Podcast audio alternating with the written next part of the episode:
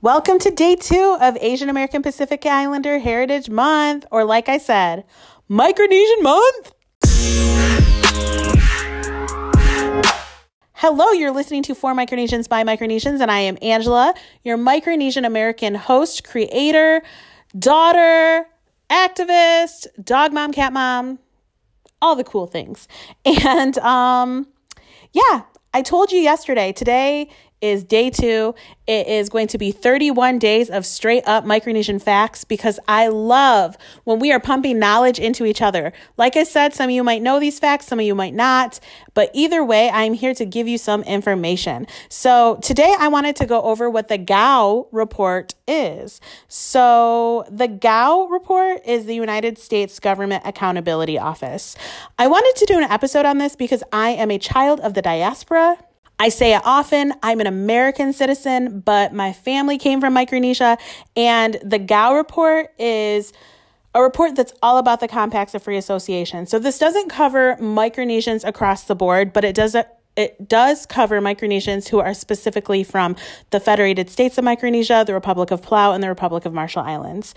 And I just wanted to go over that they did a report in 2018 and this report just highlighted some general statistics and numbers about COFA migrants specifically, which is the acronym for Compact of Free Association.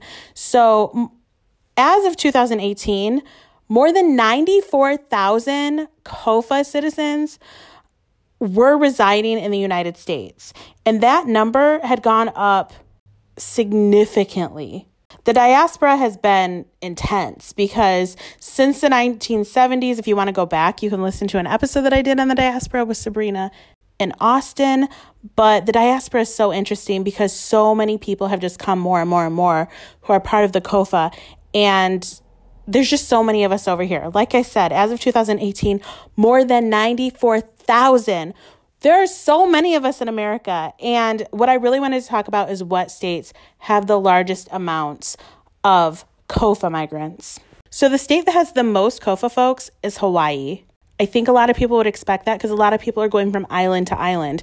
And very much so, the second place that has the most COFA folks is actually Guam, which, as we know, is not technically a state of the United States, but it's a territory of the United States. And so they count it. The third most populated COFA spot is Washington. Washington is known for having tons of Pacific Islanders. It's third. And then fourth is Arkansas. I think it's because Arkansas is just known for having so many Marshallese folks living in Arkansas, but there are actually other types of Micronesians in that area as well. Going back to the West Coast, fifth is Oregon, and sixth is just barely less than them, and it's California.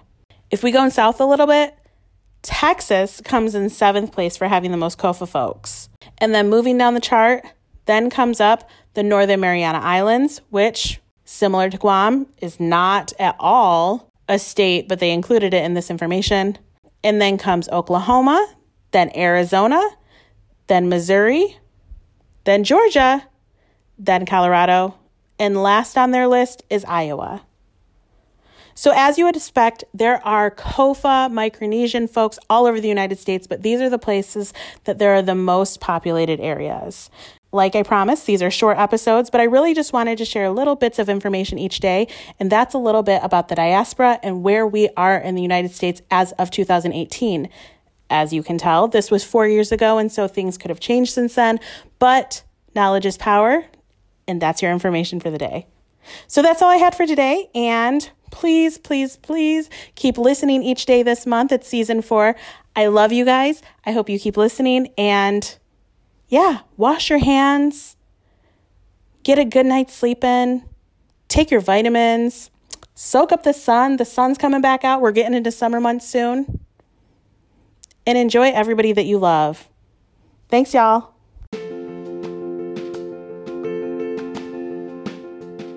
Thank you for tuning into season four of For Micronesians by Micronesians, and thank you for listening. For Micronesians by Micronesians is an anchor production hosted, produced, and edited by me, Angela Edward.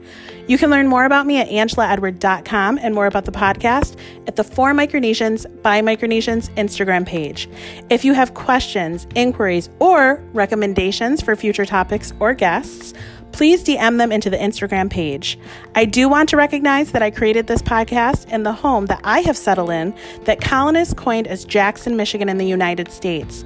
This land is the land that was originally founded by the Potawatomi tribe that lived around what we now know as the Great Lakes. The Potawatomi tribe taught their children about the seven grandfathers' teachings of wisdom, respect, love, honesty, humility, bravery, and truth. And as kindred indigenous people, I want to honor their tribe and the respect for their ancestors by recognizing my gratitude for their space. All of my Micronesian listeners and ally listeners, thank you again for listening and don't forget your self care.